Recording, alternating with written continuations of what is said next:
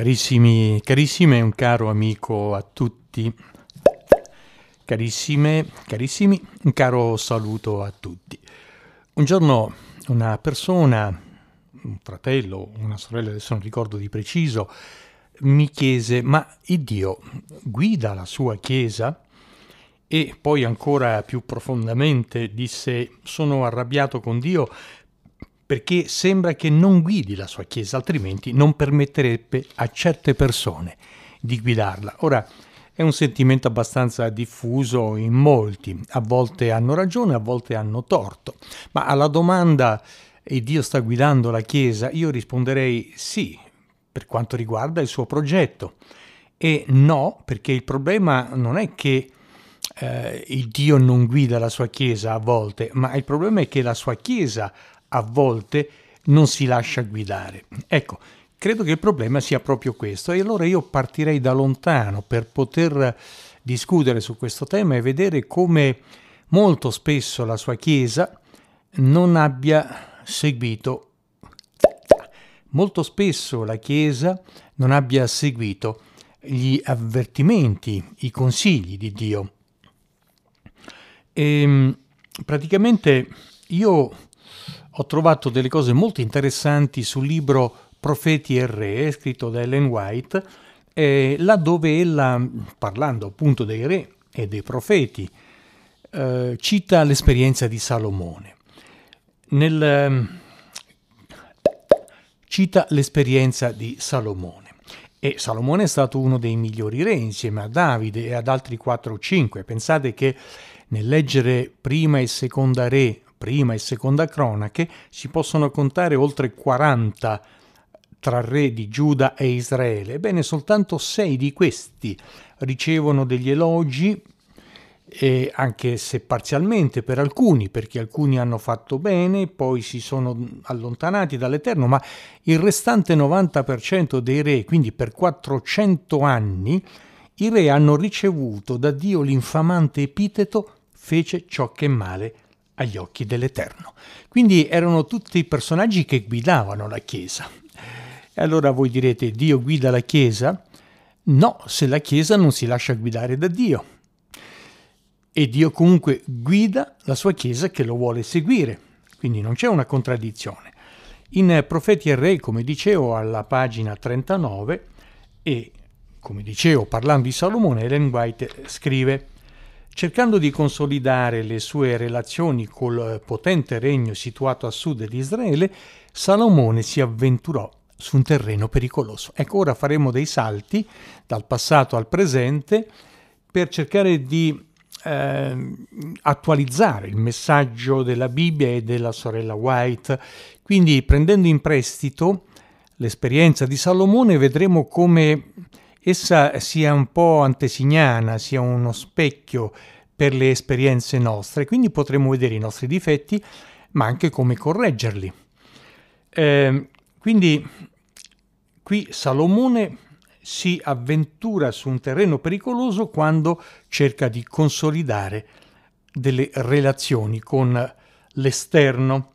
Quindi per la Chiesa quali possono essere le relazioni pericolose? Ecco, in un clima di ecumenismo, per esempio, dimenticare le nostre peculiarità e lasciarsi assorbire dalle teologie esterne alla Chiesa e portare all'interno della Chiesa teologie che non le sono proprie. Eh, imitare anche ideologie politiche, a volte le chiese o certe persone, certi dirigenti di chiesa sembrano quasi eh, esponenti no? del PD o della Lega o di qualunque altro partito, quindi si fa quasi propaganda partitica, non politica è tutta un'altra cosa, ma propaganda partitica all'interno delle chiese. Questo non va bene, ognuno ha la sua idea, sostiene il suo partito politico, ma non bisogna fare all'interno della Chiesa politica in quel senso. E col sentimento, con la buona eh, spinta di essere in qualche modo aperti verso gli altri, alcuni, come diceva una mia, cariss- mia carissima amica, sono talmente aperti di mente che rischiano di far cadere il cervello dalla scatola cranica. Ecco, ehm, ancora alla pagina 40 di Profeti e Re, Ellen White dice un'altra cosa, un'aggiunta che può esserci utile da prendere esempio, logicamente, per le nostre esperienze della Chiesa moderna. Dice Ellen White, Salomone riteneva che concludendo alleanze politiche e commerciali con le nazioni vicine avrebbe potuto far conoscere il vero Dio e quindi moltiplicò i suoi trattati di alleanza. Quindi a volte vince il nostro buonsenso, ma io non dico che sono avventista per conquistare l'altro in un'altra maniera. Io non dico che appartengo alla Chiesa avventista perché sennò potrebbe essere un ostacolo. Oppure io non faccio questo, non faccio quest'altro perché il mio buonsenso mi dice questo. A volte se il buonsenso è ispirato dallo Spirito Santo non c'è problema. Il guaio è che spesso il nostro buonsenso rimane solo il nostro buonsenso. A volte le finanze delle nostre chiese sono messe in mano a persone che non conoscono la Chiesa, che snaturano le esigenze della Chiesa, persone al di fuori della Chiesa, no? le quali fanno progetti per la nostra Chiesa senza tener conto delle esigenze della nostra Chiesa. Sono eh, finanze sperperate. Vogliamo fare come le altre nazioni, dissero un giorno gli israeliti, il popolo di Dio, a Samuele, e volendo esse essi un re, come tutte le altre le nazioni. Ecco, il pericolo è oggi dire in una maniera diversa, ma oggi si pensa così, dobbiamo fare come eh, gli altri. Oggi non si dicono più certe cose, quindi teniamo nascoste certe predicazioni perché potrebbero dar fastidio. Eh, abbiamo paura di scioccare gli altri e via di questo genere. Il pericolo esiste, inutile nasconderlo, ma eh, con la guida dello Spirito Santo eh, il nostro buon senso diventa veramente buono e non solo il nostro senso. Ancora Ellen White dice a riguardo di Salomone che l'errore commesso da Salomone che si riteneva sufficientemente forte da resistere agli influssi pagani dei suoi alleati, gli fu fatale. Quindi Salomone pensava di essere sufficientemente forte da resistere agli influssi esterni. Poi continua Ellen White, come anche l'illusione che lo spingeva a credere che gli stranieri avrebbero rispettato i principi. L'apostasia di Salomone fu così grande che prima che potesse rendersene conto si ritrovò molto lontano da Dio quasi impercettibilmente cominciò a confidare sempre meno nella guida e nelle benedizioni divine, contando soltanto su se stesso. Il più avveduto e misericordioso dei sovrani degenerò fino a diventare un tiranno. Com'è possibile che un dirigente di chiesa che ha in cuore la cura della Chiesa possa diventare un tiranno? Ma quando è troppo sicuro di se stesso, quando diventa prepotente quando ritiene che le, le sue vedute siano le migliori e quindi pretende che gli altri le seguano, eh, abbiamo già un piccolo tiranno, no? Questo può accadere anche nei nostri comitati di chiesa, di unione, di divisione, quando qualcuno sente che le sue idee, sente che le sue idee sono le migliori, fa di tutto per imporle. Se poi nel comitato ha tre o quattro amici che lo appoggiano, ecco che magari idee sballate di un personaggio presuntuoso eh, acquistano credibilità nella Chiesa e si eh, portano avanti progetti di queste persone presuntuose per 10, 20, 30, 40 anni nella Chiesa, senza che Dio le abbia mai approvate. Basta avere gli amici giusti in comitato, insomma. Ecco, quando un dirigente di Chiesa segue le sue inclinazioni, si allontana da Dio e il problema che mette in evidenza la sorella White è che il popolo lo segue. Un carissimo amico mi diceva, ma qui nella mia chiesa tutti guardano l'intellettuale di turno. Se l'intellettuale fa sì con la testa, tutti fanno sì con la testa. Eh, se dice di no, tutti dicono di no. Quindi si ritorna al peccato grande che Paolo, l'Apostolo, evidenziò nelle sue chiese, alcuni sono del gruppo di Apollo, altri di Cefa, altri di Paolo, mentre l'unico da seguire è Gesù Cristo. A Salomone subentra Roboamo suo figlio E in Prima Re, capitolo 12, versetto 6, si legge che il re Roboamo consultò gli anziani che erano stati al servizio di suo padre, quindi fece un comitato di chiesa, un comitato d'unione. Che cosa mi consigliate? E eh, rispondono gli anziani, se adesso ti mostri pronto a servire il popolo, se accogli le sue richieste e dai una risposta favorevole, sarai sempre ubbidito. Ma purtroppo nei comitati ci sono anche gruppi che fanno pressioni. Non vorrei parlare di lobby, ma insomma alla fine le cose sono simili. Quindi eh, ci sono persone che pensano di essere rivoluzionarie, riformiste a tutti i costi, riformatori però non chiamati da Dio e neppure dalla Chiesa, perché a volte quando la Chiesa elimina con la, le sue assemblee dei personaggi, una volta che i comitati d'unione si riuniscono, quei personaggi vengono riciclati a dispetto delle decisioni della Chiesa. Quindi persone non chiamate da Dio che propongono progetti che escono dalla loro mente, diciamo spesso orgogliosa, no? Ecco, e siccome possono essere anche in maggioranza in un comitato, questi determinano i destini della Chiesa. Ehm, e allora che cosa succede? Che una parte del comitato di Chiesa, diciamo così, al tempo di, Gero- di Roboamo, ehm, non è d'accordo con l'altra parte. Non è che sia una novità che spesso i comitati siano divisi, no? E ci siano membri l'un contro l'altro armati. Alcune volte, spesso anche con arroganza, certe persone pensano di poter imporre la loro idea. E allora i giovani dicono a Roboamo esattamente il contrario degli anziani. E il testo continua così. Al popolo dovrai rispondere così. Quello che vi ha fatto mio padre è niente in confronto a quello che vi farò io.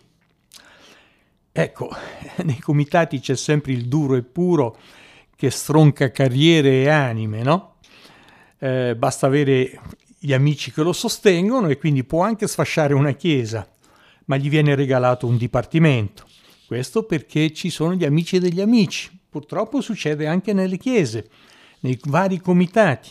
E in questo modo, ripeto, il pericolo che Ellen White vede è che il popolo si allontani dal re, dal presidente d'unione, di divisione, della conferenza generale, che la Chiesa si allontani dai suoi dirigenti. Quante volte nei miei giri mh, evangelistici nelle varie chiese ho sentito fratelli che mi dicevano, fratelli integerrimi, eh, eh, fratelli e sorelle bravissimi che dicevano io non do più la decima a questo comitato.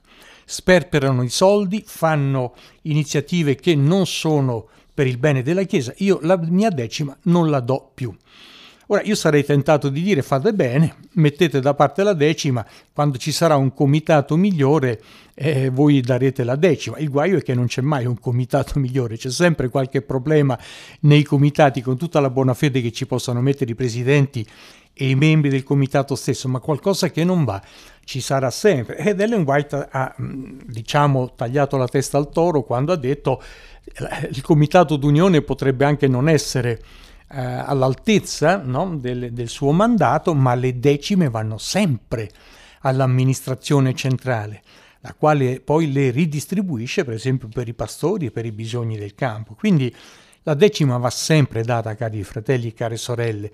Se siete tentati di dire non mi piace questo comitato e io non do la decima adesso, non è che voi la date al comitato, il comitato è costretto a gestirla per poi pagare gli stipendi ai vari eh, pastori. No? E, ecco, quindi non è poi il comitato che gestisce le vostre decime, le vostre decime vanno a Dio. Casomai i fondi dell'8 per 1000 possono essere gestiti malamente, le decime no, è impossibile, devono ritornare alla Chiesa. Quindi, sfatato questo pregiudizio, ritorniamo all'esperienza di Roboamo. E noi sappiamo che Roboamo ascoltò i giovani, i giovani rivoluzionari, quelli che vogliono fare le riforme nella Chiesa, no? partendo dai loro principi, dai loro punti di vista, calpestando anime, cuori, e fratelli e sorelle che poi non daranno più la decima. Insomma, allora il popolo si divise al tempo di Roboamo.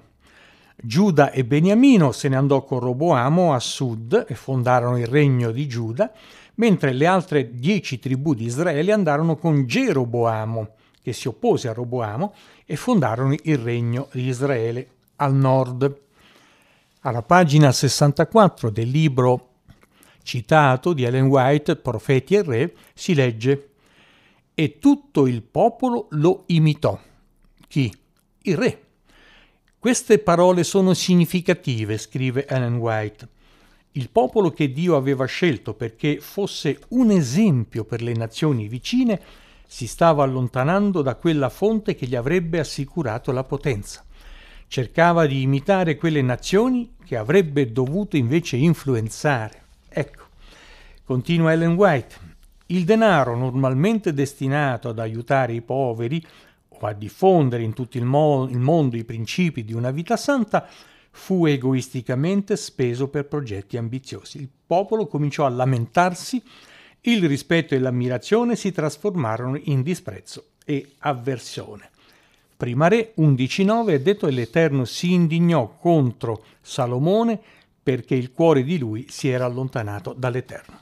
Anche il cuore di alcuni dirigenti si può allontanare dall'Eterno per comodità, per fare come gli altri, per non pestare i piedi a nessuno e non fare più progetti evangelistici mirati, puntati a predicare l'Evangelo che gli avventisti hanno ricevuto da Dio. L'Evangelo dell'amore senz'altro, ma anche l'Evangelo delle dottrine che sono state affossate dal protestantesimo e dal cattolicesimo. Ecco, eh, il movimento avventista nacque all'insegna di un versetto di Isaia, essi rialzeranno le rovine Ora, le altre chiese amano Gesù, non c'è niente da fare, spesso lo amano più di, degli avventisti, fanno progetti sanitari, progetti sociali migliori degli avventisti. Noi non siamo chiamati a spendere tutto in queste opere, anche se dobbiamo parteciparvi.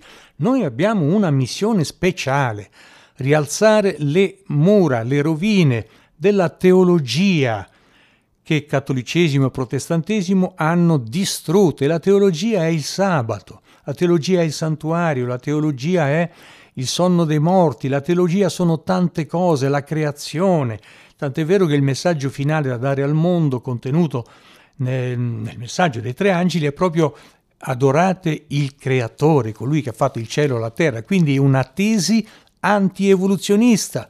Mentre nelle chiese abbiamo problemi, alcune chiese sono addirittura state chiuse perché la maggior parte dei membri, compresi i dirigenti, erano eh, concordisti, accettavano eh, evoluzione e creazionismo.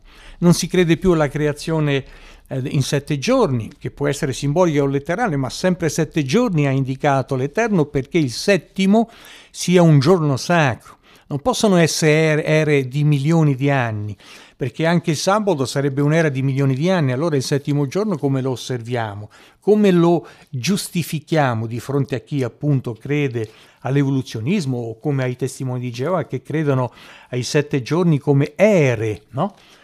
Ecco, tutto nella Bibbia ha un significato perché possa essere un progetto d'amore e di teologia per gli ultimi giorni.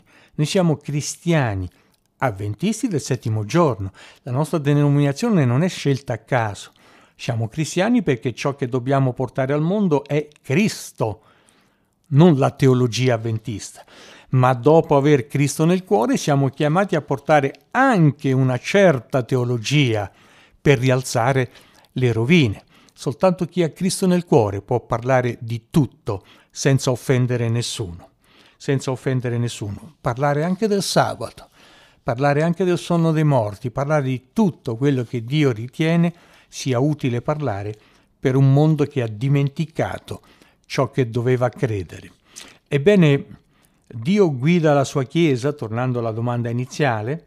Sì, sempre guida la sua Chiesa e anche quella ormai depravata, guidata dai re per 400 anni, i re che dovevano guidare la Chiesa hanno corrotto la Chiesa, fino a giungere alla deportazione babilonese. Quindi, come vedete, sembra che Dio non guidi la Chiesa, che a guidare la Chiesa ci siano personaggi equivoci, prepotenti. Ma non è così. E Dio si fa crocifiggere nell'Antico Testamento, lascia che la sua Chiesa sia anche guidata da reprobi, da gente da riprendere, da gente non chiamata da lui. E allora a questi personaggi che pretendono di guidare la Chiesa senza autorizzazione divina, il Dio manda i suoi figli manda i profeti. E se appunto leggete con attenzione il, i libri di prima e seconda re e quelli di prima e seconda cronache, vi accorgerete che per ogni re che sbandava e cercava e faceva naufragare la Chiesa di quel tempo, Dio mandava un profeta. Mandava un profeta, piccoli uomini che avevano il compito solo per un determinato periodo di fare funzione di profeti, come a quel re, Geroboamo II, eh, a cui venne mandato un piccolo profeta chiamato lì sul momento da Dio, e questo re arrogante dice, ma tu chi sei? Nella Chiesa non conti niente, non hai diploma di teologia, non hai fatto studi particolari, non hai fatto l'università teologica, ma chi sei? No? Io non ti riconosco, guarda me, sono teologo. Ebbene, questo prepotente stava eliminando il piccolo uomo, la piccola, uo- la piccola donna che Dio aveva chiamato per rimproverarlo e per dirgli guarda che tu stai guidando la Chiesa come usurpatore non sei stato chiamato. E allora stende la mano questo re per eh, far, eh, far sì che le guardie mettano in prigione il piccolo profeta e il piccolo profeta dice, o oh re, la tua mano rimarrà paralizzata. E ciò avviene, ciò avviene. Quell'uomo ebbe il coraggio di sfidare il re e tutta la sua corte, eh, quindi anche i militari di cui si circondava il re e il braccio del re rimase paralizzato affinché si capisse chi è che guidava la Chiesa, il re prepotente, il comitato prepotente oppure il piccolo profeta di Dio. Il re ebbe paura, come tutti gli arroganti, finché non arrivano a spaccarsi la testa contro il muro di Dio, no? E allora chiede al profeta che si preghi il Signore perché ritorni il braccio normale il profeta prega, il braccio torna normale, ma lì si capì che Dio guidava la sua Chiesa non sempre con le autorità, con i dirigenti, no? con i teologi, non sempre, anche se Dio chiama teologi, dirigenti a guidare la Chiesa, ma non sempre queste persone sono in armonia con la volontà di Dio e allora c'è sempre nella Chiesa qualche piccolo uomo, qualche piccola donna che fa funzione di profeta che Dio chiama, perché non si inorgoglisce, perché, come disse Amos, io non sono né profeta né figlio di profeta, ma il Dio mi ha detto.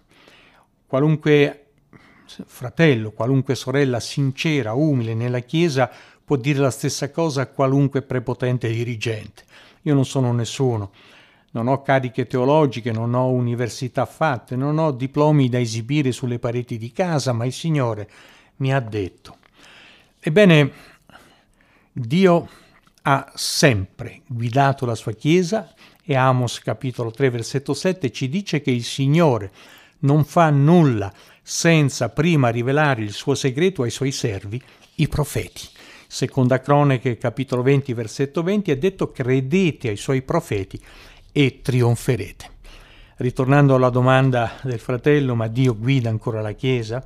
Io credo di sì nonostante i, propo- i prepotenti e i boriosi che possono far naufragare, eh, far temporeggiare, far non avanzare la Chiesa anche per decenni. È successo.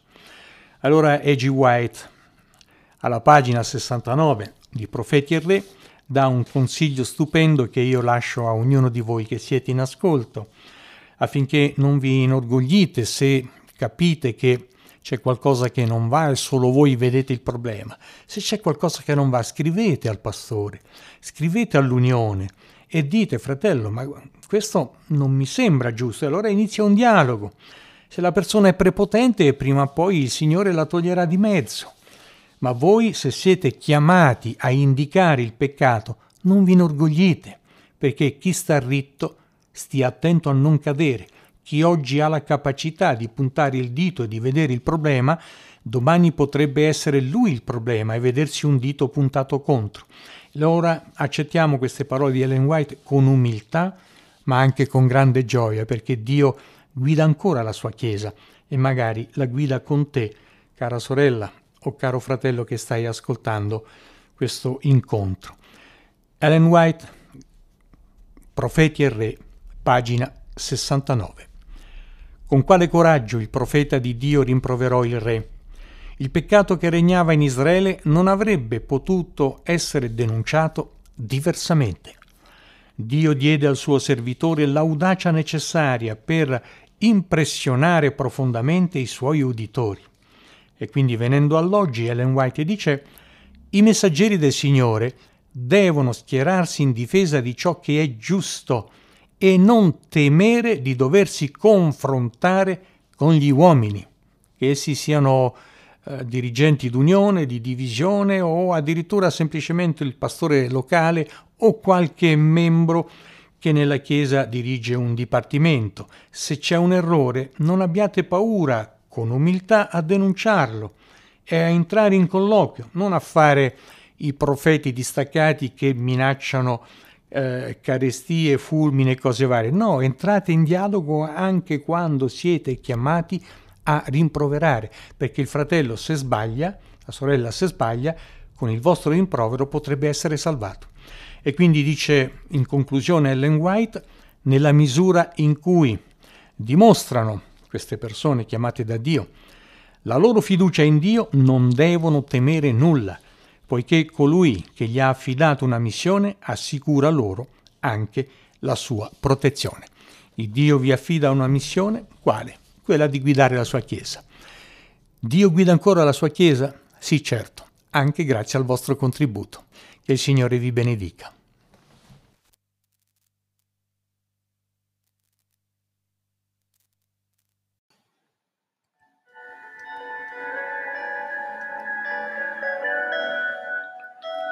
Offerto da Che 2020, un progetto che punta a divulgare la parola di Dio nella sua integrità.